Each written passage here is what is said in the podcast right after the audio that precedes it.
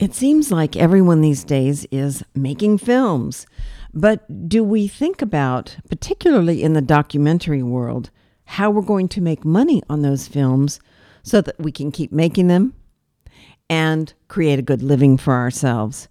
My next guest on OWC Radio is Rachel Gordon. She wrote a globally focused how to book about documentary distribution where she interviewed over 150 producers and industry representatives from all around the world. They provided strategy and best practices for producers to help them get their content out. Stand by, we'll be with you shortly. It's time for OWC Radio Tech Talk with Creatives. Conversations with host Cirina Catania. There we are, we're recording. Ah, that's awesome. Okay. Okay. I have with me today Rachel Gordon, who is an author and a filmmaker, and somebody that I met through this wonderful group called the D Word, which is for independent filmmakers. And Rachel has written this wonderful book about distribution. And I actually bought the book. And Rachel, I'm reading it right now. It's really wonderful. So I have lots of questions for you today. How are you? I'm well. I'm well. Thank you for asking. Tell us about your book. What's it called? And what's it about? And why did you write it? The book is called The Documentary Distribution Toolkit How to Get Out, Get Seen, and Get an Audience. It was published by Focal Press, which is an academic publisher. So it's intended for classroom use. I submitted it to a publisher because an academic librarian that I used to program documentaries with when I was an impact producer 15 years ago said, Rachel, no one's talking about this distribution stuff. You should really write something about it. And I sent in a sample of writing to the publisher. They asked me if I would make it global instead of just North America and if I would like to make a book as opposed to an article. And I thought, fantastic. Uh, I spent a year interviewing people, uh, direct people. I think the thing about the book that's most important is it's from people's direct experience. It's not just me talking at people. I interviewed producers and industry representatives from all over the world to collect the advice that's most useful for people to actually do stuff. Or even if they go with a distributor, they at least know what to expect, what to ask, uh, what to think about. Um, right. Because you're going to probably end up doing both. And, yeah. And, and, the reality is, it's a changing landscape too. It changes all the time, doesn't it? One of the chapters in the book is chapter three, and it's about documentary organizations and events to be aware of. And it's global. And the D word, for instance, where we met, is included in there. But so are things like Women in Film, which has 60 mm-hmm. chapters all over the world, which I'm in two of the chapters now, but I've been in three other ones based on where I lived. So the documentary ecosystem itself has been there for a very long time. Mm-hmm. Events like festivals that are very important, forums, pitching forums, things like that. Those organizations have been around a long time. And public television as an ecosystem has been around a very long time. What changes is how much you have to do for yourself versus just handing it off to someone else. Mm-hmm. I, I went to film school 20 years ago.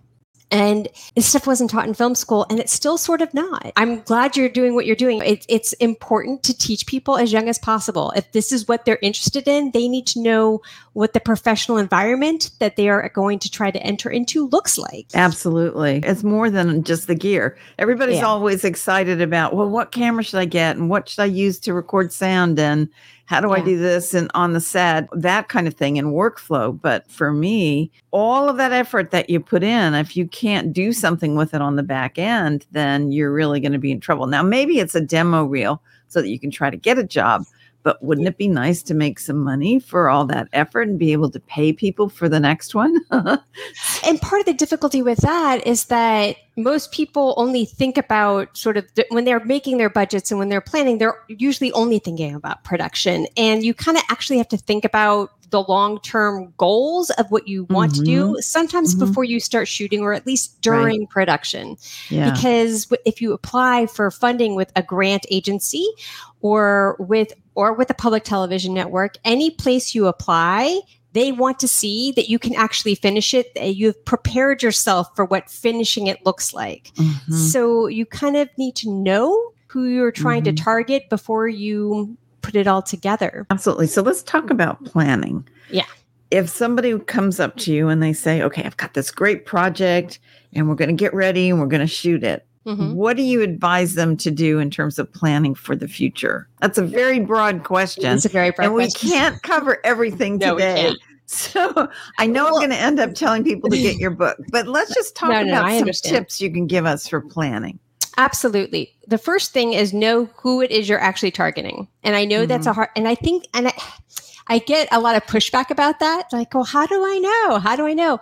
Who are you making it for? So mm-hmm. it's either based on one of the subjects in your film that you want that you're making it with their community in mind or mm-hmm. it's because you want to impact another community that works with the mm-hmm. people who are in the film the book highlights several different markets so you when I say you have to think about who you're trying to target first, you're not going to target everybody. You're not targeting the world. There's no film fiction or nonfiction that's for everybody. It just doesn't exist. And if you say that, it makes you kind of look unprofessional. So you have to be careful and you kind of have to, you can say something broad, um, people who have families or people who are caregivers, whether they're family or not. You can say kind of broad groups, but you can't just say it's for everybody. Right. So you think about the audience first that you want to target. So, for instance, uh, I, my husband's always saying, "You really need to make sure you're clear and specific." So, I'll give you a specific. no, he's great. He's like, "Don't talk in broad ideas." He's great. Right. The very first filmmaker that I ever um, did what's now called impact producing, but so back in the early 2000s, I so I first started working in distribution. Let me step back. So, I was a filmmaker, as you said, but I watched all my films go nowhere and at the time I was living in New York and I wrote every distributor in New York and I asked to work in distribution because to me it seemed pointless to make all these films and pay all this money and exhaust myself if they weren't going to go anywhere. And I ended up working and I ended up working for the National Film Board of Canada when they still had a New York office. Uh, they don't anymore. They're still around. They're in Canada here, but they're, they're they're not in the U.S. And I learned about all sorts of distribution, educational distribution, museums, nonprofits, all sorts of stuff. And when they closed that office, I started doing that marketing work for independent filmmakers across the United States. Mm-hmm. The first filmmaker I did that for was a woman by the name of Alice Elliott, who is still a filmmaker. She teaches at NYU, and she made several films uh, that were about people with disabilities who were self advocates, who for instance, go and lobby Congress for disability rights. They were amazing people. We took her films and we went after organizations that worked with people with disabilities. We went after social work schools because social workers tend to work with people with disabilities. So it's you take whoever the subject is and then you think about the mechanics of who works with them or mm-hmm. lives with them or what helps that person function and that's who how you kind of create your target audiences and you build. You start one at a time. You don't try to do four audience groups. Do one at a time and you build.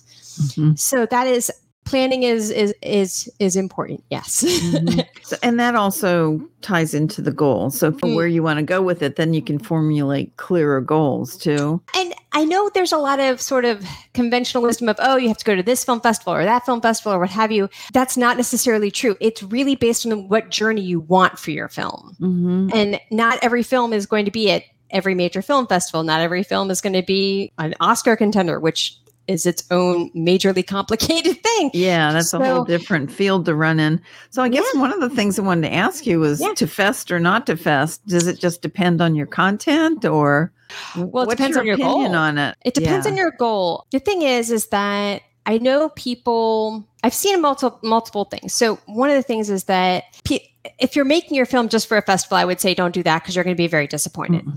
Yeah. I, I, don't think people should make films just for festivals. I, I, that's my personal opinion. Someone could have a completely different experience, and it m- might have worked out great for them. Personally, I think filmmakers are hurting themselves if they're only targeting festivals. It depends on do you are you looking for social action work with it? Are you looking for festivals are good for publicity, but mm-hmm festivals are also depending on the festival you're talking about you have to make sure you have to look and see are they connected to are publications the publications you want are they there could you mm-hmm. submit it to them mm-hmm. otherwise because sometimes mm-hmm. that's possible but festivals are mostly sort of for kind of like publicity and therefore and they're good because they have a certain brand that gives a film credence but it's not the only way to get that in, right. in my experience and i it just a lot of the name brand. There was someone that I I, uh, I quoted him in, in my book. There's this guy. His name is Sean Farnel. He does a lot of he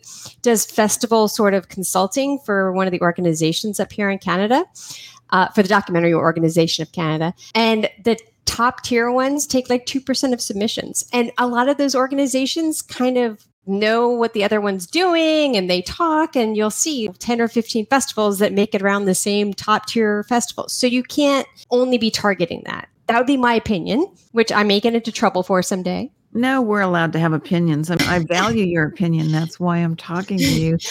So, when you think about that, what do you think they should be working on in terms of deliverables? Like, my advice to them would be make sure you have really good photos of the production. And we actually had a photographer on the set um, to cover that behind the scenes videos, uh, mm-hmm. a press kit, right? Can you think of anything else that maybe you would tell them that they should prepare? That would be a question based on who the end users are going to be. So right. if it's another public television station, you can get a deliverable list from a public television station. If it's if it's a streaming service, you can get a deliverable set from there. Like the the each each place has its own unique deliverable list. Right. I do think things like I think things like closed captioning are just period something everybody wants no matter Absolutely. where you go. So you should do that. Um, right. make sure they have all their release forms. Right. And right. you know, location releases personal releases yeah all releases. your paperwork all your paperwork. yeah. Mm-hmm. So your uh, your your photography, your behind the scenes videos, all of your releases, and your legal stuff lined up. I'm curious about mm-hmm. something, and this always comes up. When do you start pitching your film? Is it during production? Is it during post? Is it say you want to get this out, you want to sell it, and everybody goes, "I want to start pitching it." W- what's your advice on that? So that depends on your project. Yeah. and it, it also, and I say that because if you're, if it's a film that, for instance, deals with social action work, then you kind of would, you know, do you want to get on a partner early? If you're in a country, which the US doesn't really do this as much, but sometimes if you're in a country that, like Australia or the UK, that has like pre-production and research funding sometimes you want to get another kind of organization on board so it depends on where you are you're in the us so i should really just stick with the US, sorry. But it kind of depends on who you're eventually going to be partnering with, uh, what they need.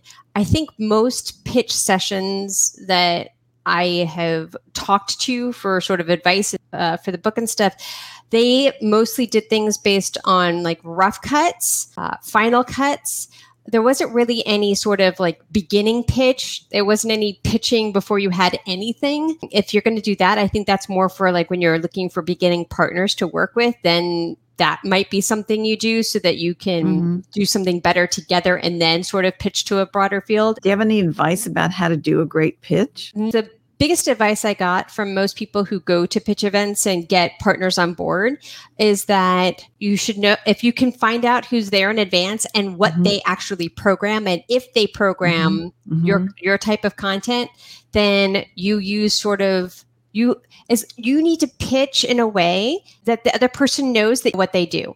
The biggest right. complaint I got from industry people was that people would just assume that everything that they take all documentary and it's it's not true. So they're like, they would say, well, one look at our website would show what we take and what we don't.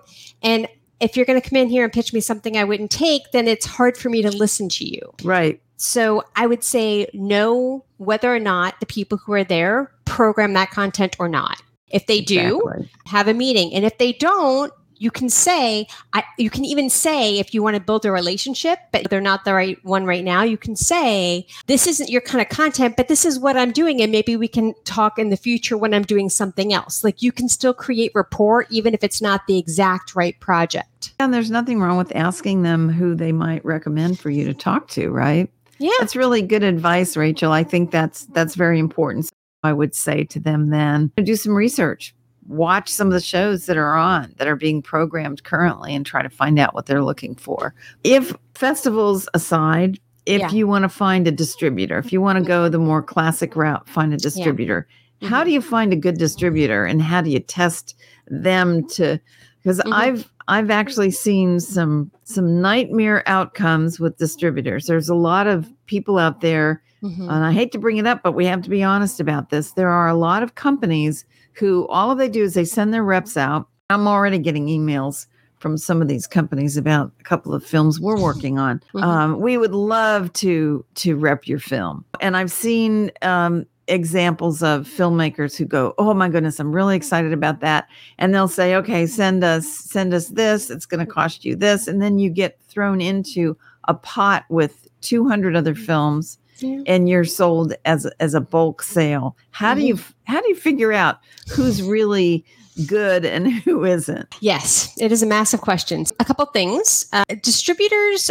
can be very useful because they have a brand that people know and people trust them just instantly because they've been around a long time and people know who they are and what kind of content they have. And a lot of filmmakers don't necessarily have the kind of have not been taught I should say they have the ability, but haven't been taught the business skills of what to create licensing agreements and bill people and do all that sort of administrative stuff. And distributors do it.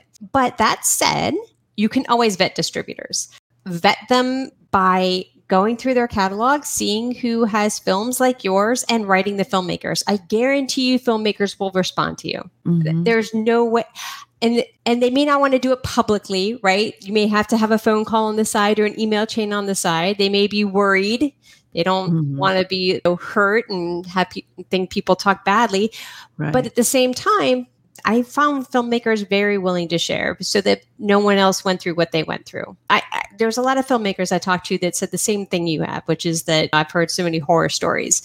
One of the things is that stuff does need to be shared more. It may or may not be in the public space, but look and see who has distributed your kind of film. And then from there, you ask things, and then you can ask the distributor things too. Ask them things like what markets do they target? What regions do they target? Where do they go? Um, who do they talk to? You can ask them what kind of rights they focus on. I think one of the things that I've learned a lot about in the past few years that I didn't necessarily know so much 15 years ago is just how many different rights you can actually sort of sell to your content. Uh, besides all the VOD stuff, uh, you can make different versions of your content. That was one of Mhm. the things I learned a lot about in interviewing people. There was a uh, filmmaker I talked to in Australia, and she said versioning was just the way that she made a ton of money because she made a 15 minute educational one that went to the US with a US distributor. She made a television one for Australia broadcast. So she made seven different versions of the same content. And it was very effective, and she had great campaigns, and it's doing very well. So part of it is making different versions for what you want and the targets you want. And then part of it is also asking a lot of questions. I think people are scared to ask questions. Like they get a contract from a distributor and they're all excited because someone's interested, but that doesn't mean you shouldn't ask questions. And if at Right. any point you're worried or it's not clear what they said, ask for clarification. If they can't answer you, then your communication isn't going the way it should. And those contracts last years. So it's important to understand each other before you sign. Absolutely.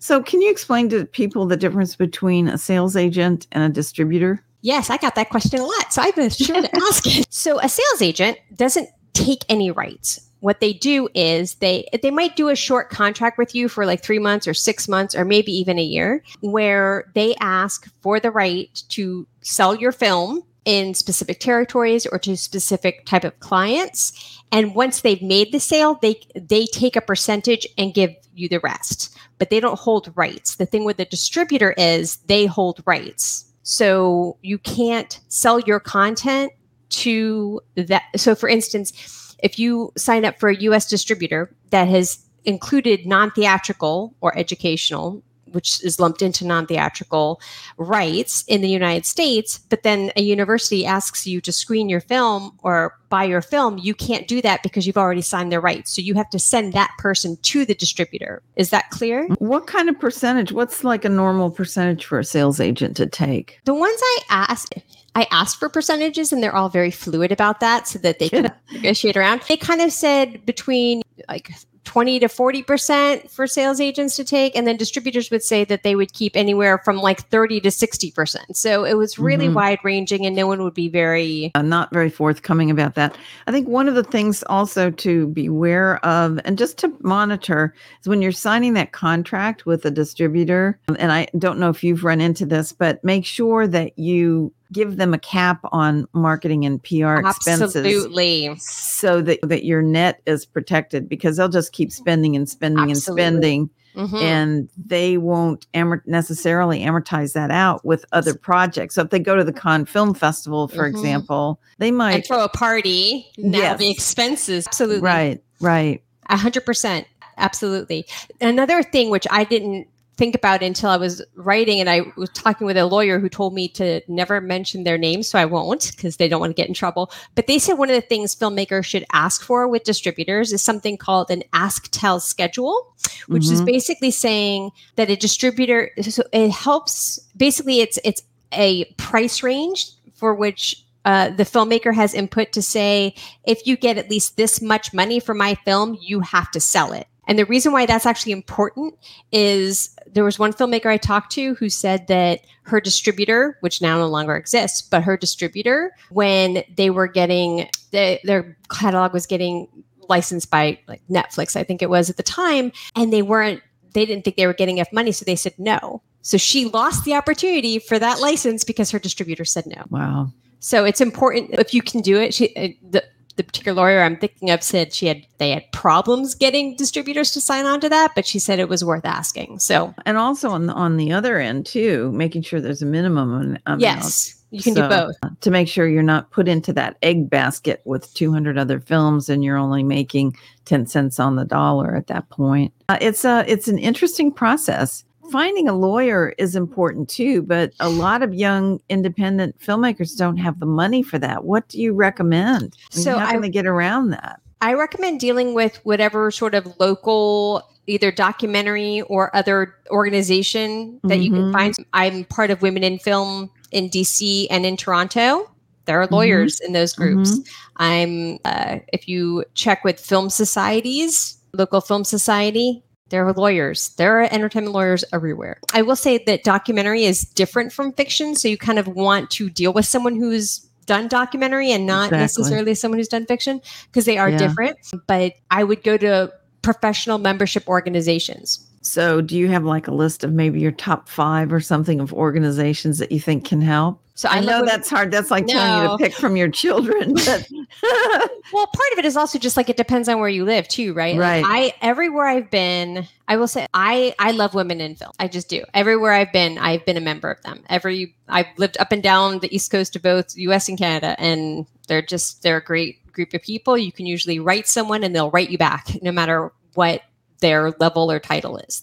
Mhm. very supportive organization. The D word is awesome. The D word is amazing because they also are really international. And they're everywhere. People share so much unique experience Right. and feedback, and they're so blunt. They're just Mhm. the D word is awesome. They really are. The whole industry is about relationships.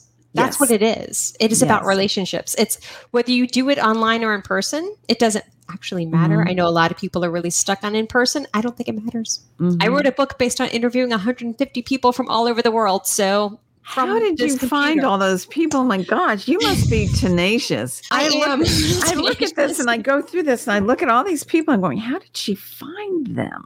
You know, So part of it was I went to a few events virtually, of course. So I did uh, IDA, the International Documentary Association. I did their their online virtual conference. I did World Congress of Producers and Factual Mhm. Science, World Congress of Science and Factual Producers. I've done hot docs. So there are some organizations that what I really tried for when you brought up film festivals, one of the things that I tried to realize is that, or one I would say one thing that was an epiphany for me as I was going through this was the industry representatives, when I asked them where they went to find films, they name specific places. And those are the places that I targeted first. It wasn't festivals. I, I my goal was to find where decision makers and filmmakers met and talked. It wasn't about trying to do the whole festival circuit because I wanted to give filmmakers tools of like this is what you can do and how you do it filmmakers, most of them were people I knew or people I was forwarded to. A lot of those people were referrals. They were like, oh, this Mhm. is a great idea. You should talk to this person. This is a great idea. You should talk to this person. When I went to those other conferences, I looked to see which television networks were there,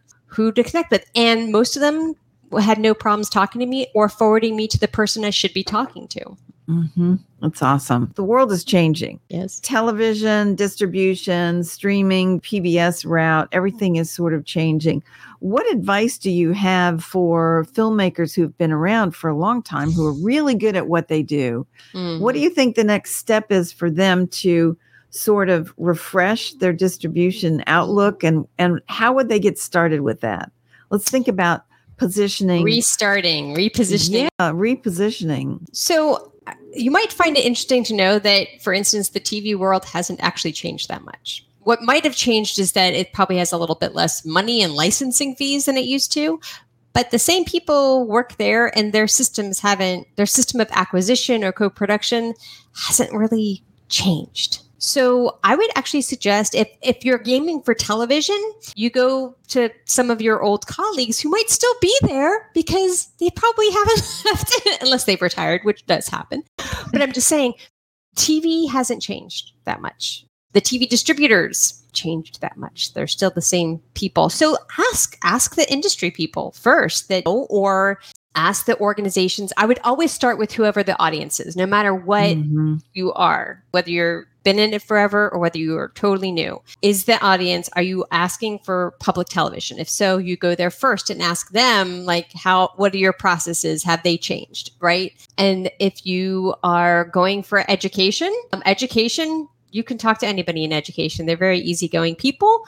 Just realize what the school year is September to May, and that there's the holidays in the middle. And you just have to kind of know what field, what the field kind of how it runs. But they're very approachable people. Everybody just mm-hmm. has less money. I think people mm-hmm. expect a big chunk of change up mm-hmm. front. And that's, I think, the main thing that has changed. Not so much the delivery, but it's really about the amount of money. People can't make the money they used to on it. They can't.